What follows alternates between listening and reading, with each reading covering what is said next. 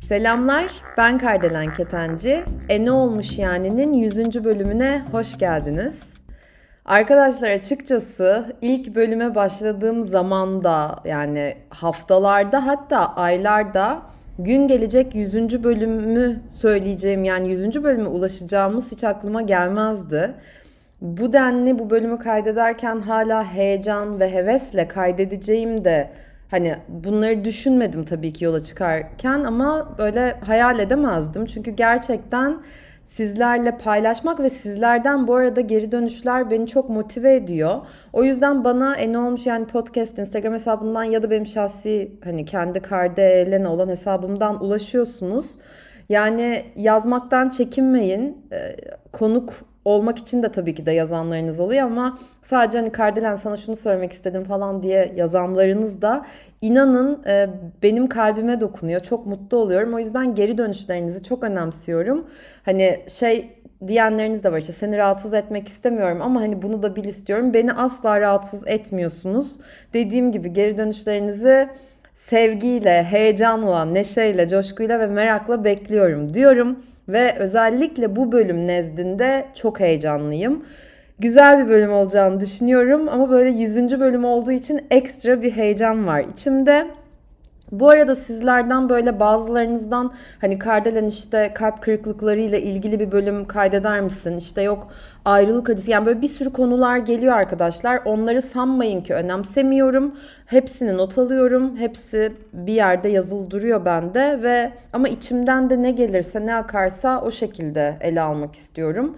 Bu bölümün sorusunda ve konusunda da olacağı gibi. E, bu arada bölümün sonunda söylemeyi unutursam bölümün başında bunu da söylemiş olayım ve bölümümüze başlayayım.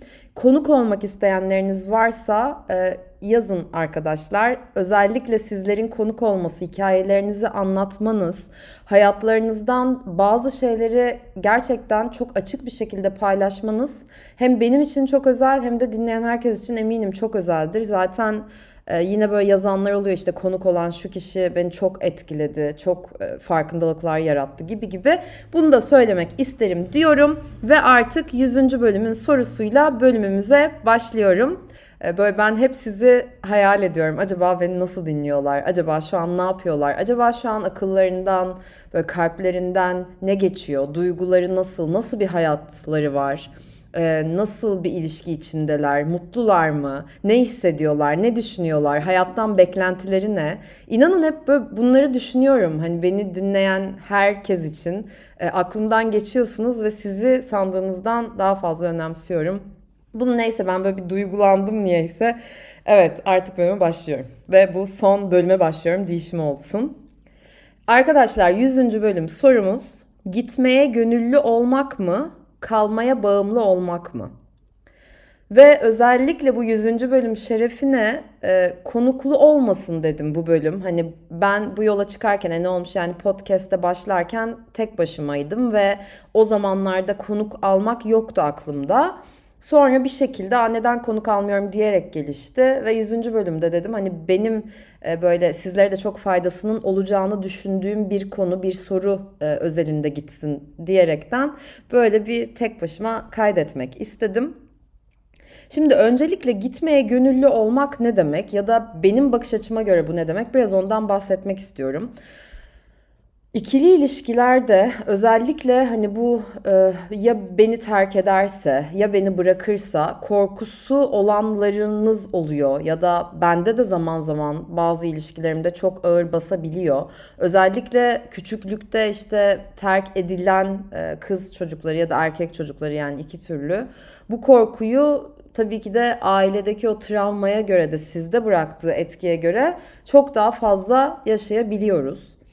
Ama gitmeye gönüllü olmak demek bu korkuyu yaşamak demek değil. Aslında gitmeye gönüllü olmak demek böyle bir kelebeği avucunuzun içine aldığınızı düşünün. Aslında bir kelebek bence güzel bir örnek olmadı. Bir gülü diyeyim. Bir gülü avucunuzun böyle içinde tuttuğunuzu düşünün. Onu böyle sıkı sıkı sararsanız yani avucunuzu kapatırsanız o gül zaten ölür yani hani yaşama şansı yok. Ama avucunuzu böyle biraz açık bırakırsanız yani o gülün kokusunu yaymasına izin verirseniz ama düşmeyeceği kadar da tutarsanız o elinizde öylece kalır. Buradan da gitmeye gönüllü olmak demek aslında o kapıyı hep aralık bırakmak demek. Hani ben hep surf örneğinden yola çıkıyorum ya. Aranızda ilk defa dinleyenleriniz varsa dalga surfine bayılıyorum. Hayatımda yani e, iki kere, üç kere falan maksimum denedim. E, profesyonel sörfçü olacağıma inandığım bir dönemim oldu küçükken. Daha doğrusu işte ortaokul lise hayatımda da olmadı. Neyse hayatı böyle hep o dalga sörfüne ben benzetiyorum.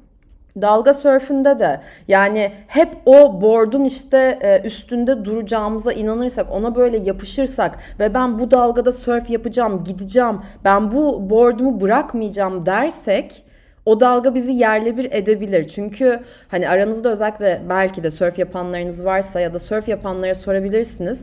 İyi bir surfçü olabilmek için mental olarak da duygusal olarak da yani fiziksel anlamda da her anlamda sağlıklı olmanız ve de odaklanıyor olabilmeniz de gerekiyor. Öyle hani kafanız bin bir türlü yerdeyken ve duygusal olarak çok iyi bir yerde değilken çok iyi bir sörfçü olmanız da olası olmayabiliyor.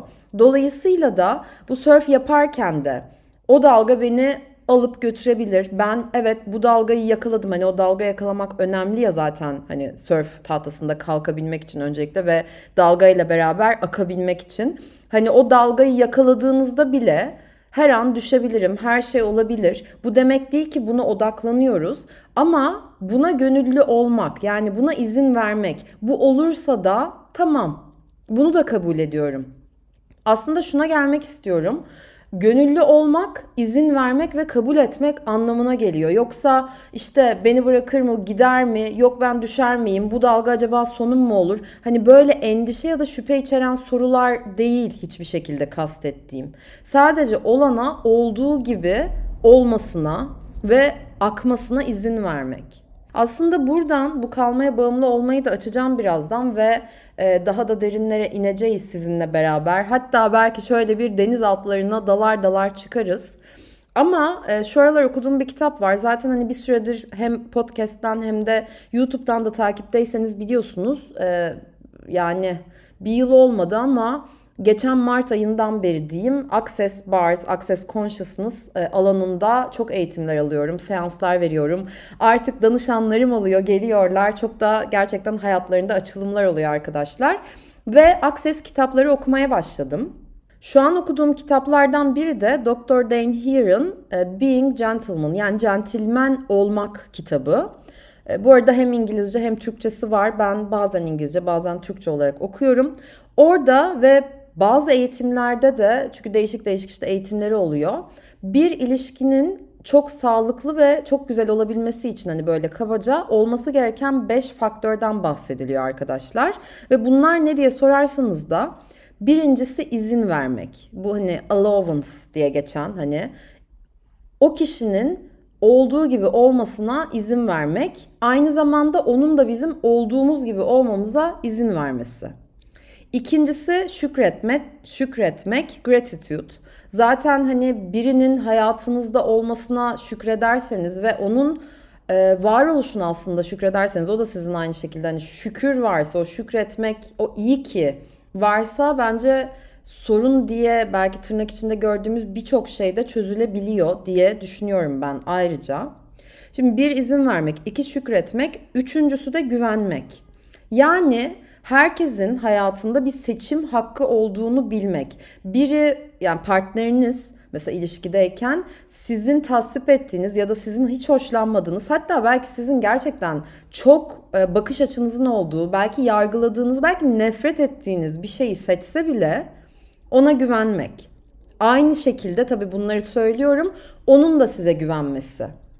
Bunlar bu arada söylemesi kolay ama yapması biraz zorlayıcı olabilir. Bunun farkındayım. Ama benim hayatımda bu açıdan ele almak ilişkileri çok şey değiştirdi. O yüzden özellikle bu 5 faktörü sizinle paylaşmak istedim. E, dördüncüsü de onurlandırmak. Hani to honor diye geçen. Onurlandırmak da arkadaşlar aslında saygılı olabilmek benim anladığım kadarıyla. Yani ona yüceltmek demek istemiyorum ama onurlandırmak.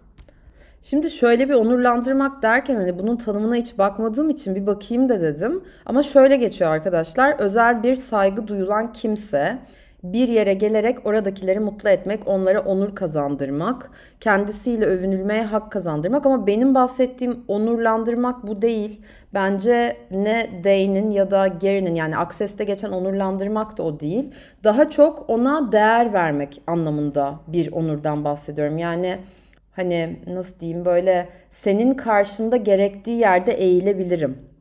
Ve bu da zaten neyi getiriyor biliyor musunuz? Beşincisi de kırılganlık aslında tam Türkçesi de yok. Vulnerability diye geçen İngilizce'de ama kırılgan olmak diye hani en e, tam anlamıyla diyeyim belki çevirebiliriz.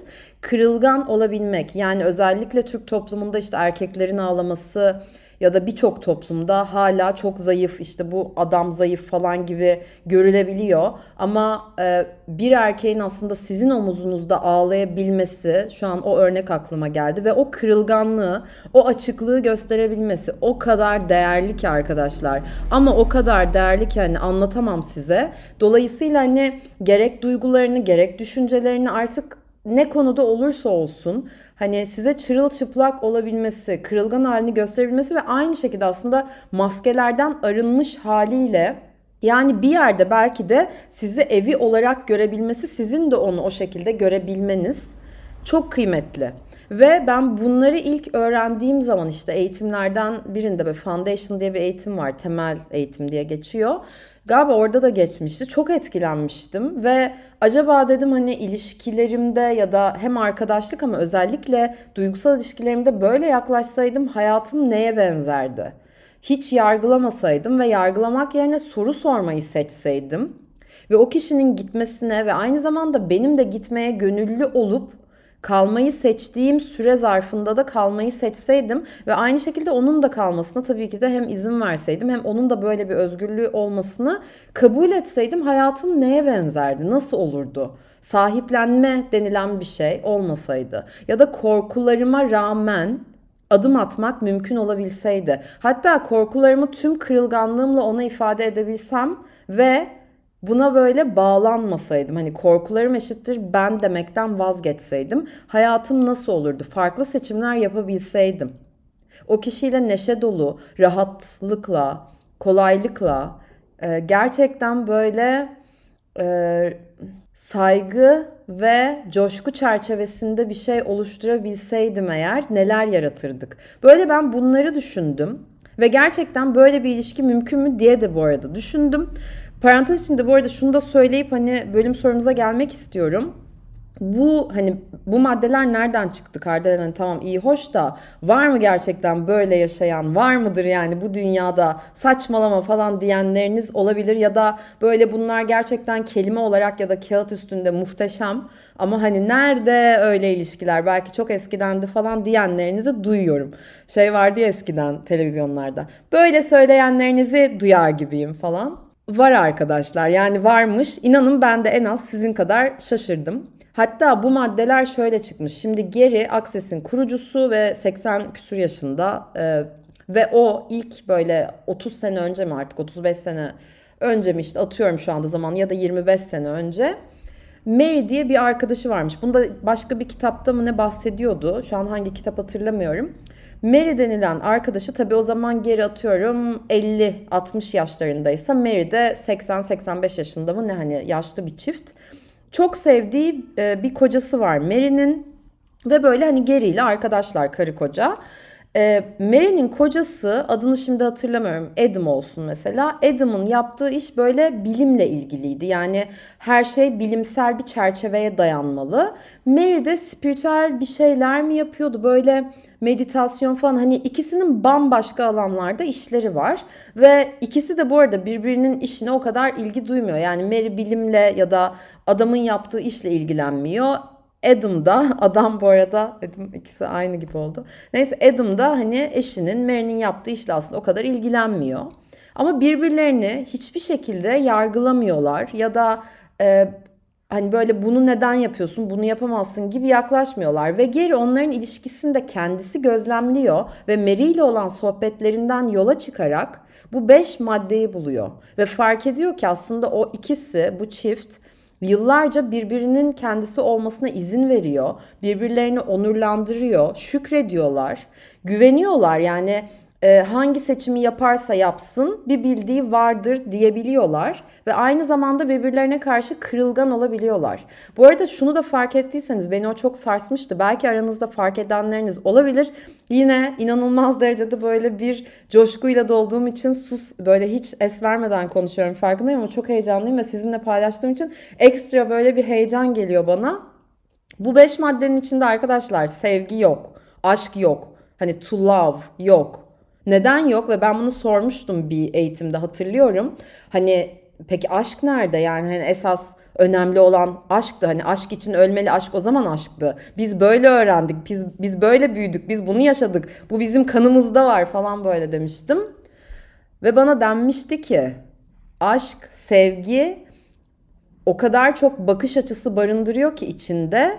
Hani o baktığın yere göre değişir. Ve bir gün sevdiğin ya da aşık olduğun birinden bir gün nefret edebilirsin. Ama güvenmek işte bu demin saydığım 5 madde diyeyim ya da 5 konu öyle değil demişlerdi bana. Ve bunun üzerine de düşündüm. Bu arada hani ben bütün söylediklerimi hiçbir bölümde de öyle almayın. Bu doğrudur ve bu benim doğrumdur falan diye söylemiyorum. Benim bana daha hafif gelen, e, benim hayatımı daha da kolaylaştıran ve benim üzerinde hep sorular sormamı sağlayan, olasılıklara kapı açan konular, sorular, e, durumlar böyle bakın lütfen. Yoksa hani bu doğrudur, bu yanlıştır çerçevesinden bakmayı seçerseniz tabii ki de lütfen önden buyurun diyeceğim. Ama ben hani böyle doğru yanlış çerçevesinden değil de hep sorular sorarak yaklaşmayı hayatımda açıkçası çok daha fazla seviyorum. Konuda nereden nereye geldi? Çünkü benim de aklım böyle tek bir çizgide çalışmıyor. Eskiden de bunu şey olarak görürdüm. Vay ben normal değilim. Vay ben niye böyleyim? Herkes çok mantıklı konuşuyor. Ben hiç böyle konuşamıyorum. Ben çok mu saçmalıyorum? Nasıl yargılıyordum arkadaşlar kendimi? Hani tahmin edemezsiniz. Hani toplam herkes, Türkiye'deki herkes beni yargılasa emin olun ben onlardan iki katı daha fazla yargılamışımdır kendimi hayatım boyunca. Neyse o yüzden hani Access'i bulmak benim hayatımı çok kolaylaştırdı. Çünkü birçok öğrendiğimi yani şu 8-9 ayda aslında e, öğrendiğim çoğu şey son 10 yılda öğrendiğimden çok daha fazla. Ya da belki de o kadar açtım ki birçok şeye böyle sünger gibi çektim. Hani SpongeBob gibi gerçekten emdim onları yani böyle çok da hayatımda uygulamaya başladım. Şimdi bunları diyerek Zaten bölüm sorumuz hani gitmeye gönüllü olmak mı, kalmaya bağımlı olmak mı? Şimdi kalmaya bağımlı olmak ne demek? Biraz da bunu açalım. Bazı arkadaşlarımız terk edilmemek için bunu ben de yaptım bu arada. Hani ilişki kötü bile gitse beni seviyor en azından. Ya da hani o çok hassas bir konu işte çocuklarımız vara girmek istemiyorum ama hani o da bir e, bahane olabiliyor. Tüm saygımla söylüyorum. Hani aşk bitmiş, sevgi bitmiş, saygı bitmiş. Belki aldatmalar olmuş, hani güvensizlikler var. Belki bir sürü başka sıkıntılar falan filan var.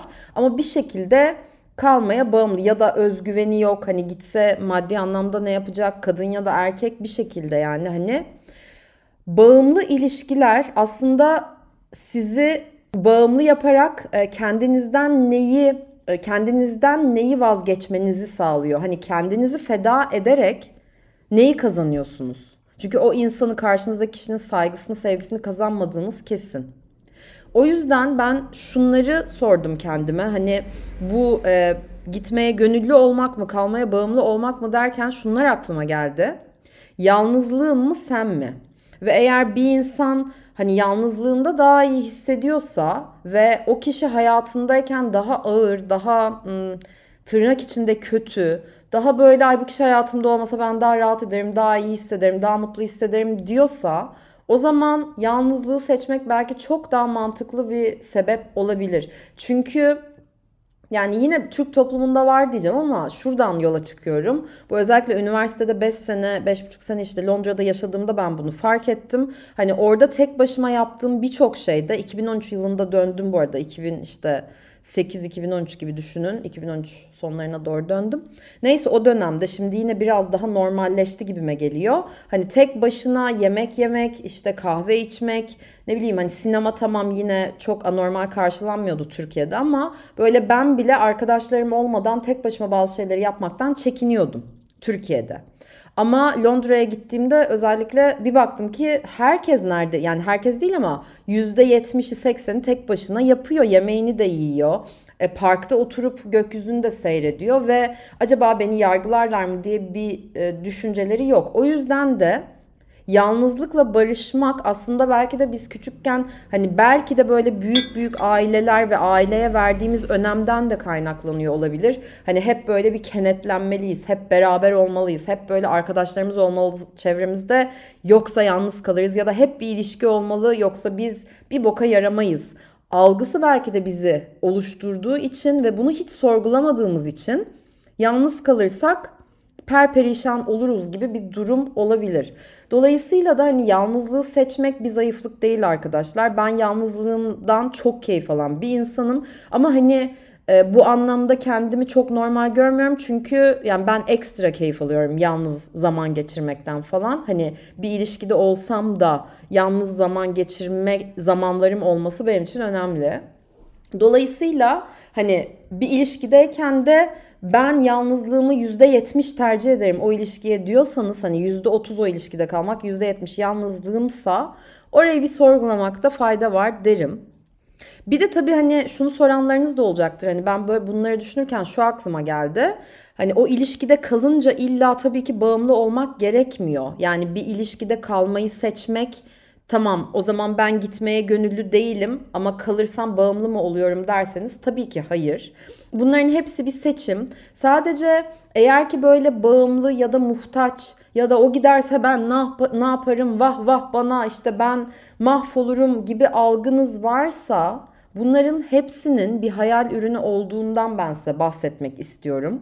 Ve bunların hepsi gerçek olmasaydı ve sadece sizin düşüncelerinizden ibaret olsaydı siz şimdi neyi seçerdiniz ve neyi yaratırdınız? Ben bunu sormak istiyorum açıkçası size. Yani arkadaşlar aklıma şu geldi. Gitmek mi kalmak mıydı galiba bölümün adı. Hatta üçüncü bölüm müydü? İlk bölümlerden biri. Bakacağım çok merak ettim şu anda. Beşinci bölümmüş arkadaşlar. Gitmek mi kalmak mı diye bir bölüm kaydetmiştim. Ve benim yıllarca terk edilme korkum olduğu için özellikle ilişkilerde o kişi zaten gidecek. Hatta bunu ben sizinle bir bölümde paylaşmıştım diye hatırlıyorum. Hani nasılsa gidecek. Bari ben önden gideyim de o hani beni terk etmek ya da o beni bırakmak zorunda kalmasın. Ben gideyim şöyle bir yavaştan ben çıkayım falan durumum vardı. Dolayısıyla aslında bütün bunların farkında olarak ve demin sizinle paylaştığım o 5 faktöre belki bir dönüp bakarak gerçekten muhteşem ilişkiler yaşamak da mümkün. Ee, ben bunu biliyorum ben buna inanıyorum demiyorum bakın. Ben bunu biliyorum ve ben bunu seçiyorum. O yüzden bu bölüm özellikle de kendisi için ve tabii ki bir ilişkiniz olması gerekmiyor. Yani yalnız olmak da muhteşem bir şey. Neyi seçiyorsanız en harikuladesi olsun sizin için. Ama özellikle bu bölüm kendi seçimlerine sahip çıkanlara gelsin ve onun sorumluluğunu da alanlara gelsin demek istiyorum. Kapanış şarkısı olarak da sizinle bence hiç paylaşmadım ama ortaokul yıllarımda her sabah 7'de kalkardım ve 7'de kalktığımda hava daha karanlık olurdu. Kış ayları olurdu. O zaman Ulus'ta oturuyorduk hiç unutmuyorum. Yani orta 1, orta 2, orta 3 hayat zamanlarım hep öyle geçti. Bir sene, bir buçuk sene boyunca arkadaşlar o zaman CD'ler vardı hatırlayanlarınız mutlaka olacaktır. Direkt kalkar kalkmaz bu CD'yi böyle başlatırdım. Başlat tuşuna basardım. Metro'nun avucumda gökyüzüydü galiba galiba değil öyle olması lazım CD'lerin işte hani ismi her e, albümün bir kapak ismi olurdu. Direkt böyle o çalarken ben hazırlanırdım. Bir de ben böyle bir saatte hazırlandığım için zaten hani e, işte bir saat önceden kalkardım genelde. Böyle hava aydınlanmaya başlarken hep bu şarkılar çalardı. Kapanış şarkısı olarak da Metro'dan Git şarkısını seçtim. Eğer ki hiç dinlemediyseniz yani bu grupla sizi tanıştırmaktan da büyük onur duyarım. Hatta bu albümlerini galiba tabii kaç sene önce çıkardılar da Teoman da e, Avucumda Gökyüzünde onlara böyle destek oluyor. Albümlerini de galiba zaten Teoman yapmıştı. Bu kadar açıklama yeter sanırım ama benim çok sevdiğim bir gruptur. Hatta Mr. No diye bir grup daha vardı o zamanlarda. Hey gidi hey diyorum ya o şarkılar nerede? Onların da Aşk diye bir şarkıları vardı çok severim. Neyse bu şarkıyı çalarak e, kapatamıyoruz telif yiyeceğimiz için ama siz bu bölümden sonra Metro'dan Git şarkısını dinleyebilirsiniz. Hatta fikirlerinizi de benimle e, ne olmuş yani podcast Instagram hesabından paylaşırsanız çok çok mutlu olurum. Aynı zamanda konuk olmak isteyenleriniz de yine Instagram'dan ulaşabilirsiniz. Oraya bekliyorum, davet ediyorum. Ve artık nice yüz bölümlere mi diyeyim ne diyeyim yani iyi ki varsınız gerçekten varlığınıza minnettarım ve müteşekkirim. Ee, o zaman haftaya bir sonraki bölümde ya haftaya ya da bir sonraki hafta bir sonraki bölümde görüşmek üzere arkadaşlar. Sevgiyle, neşeyle, coşkuyla kalın. Hoşçakalın.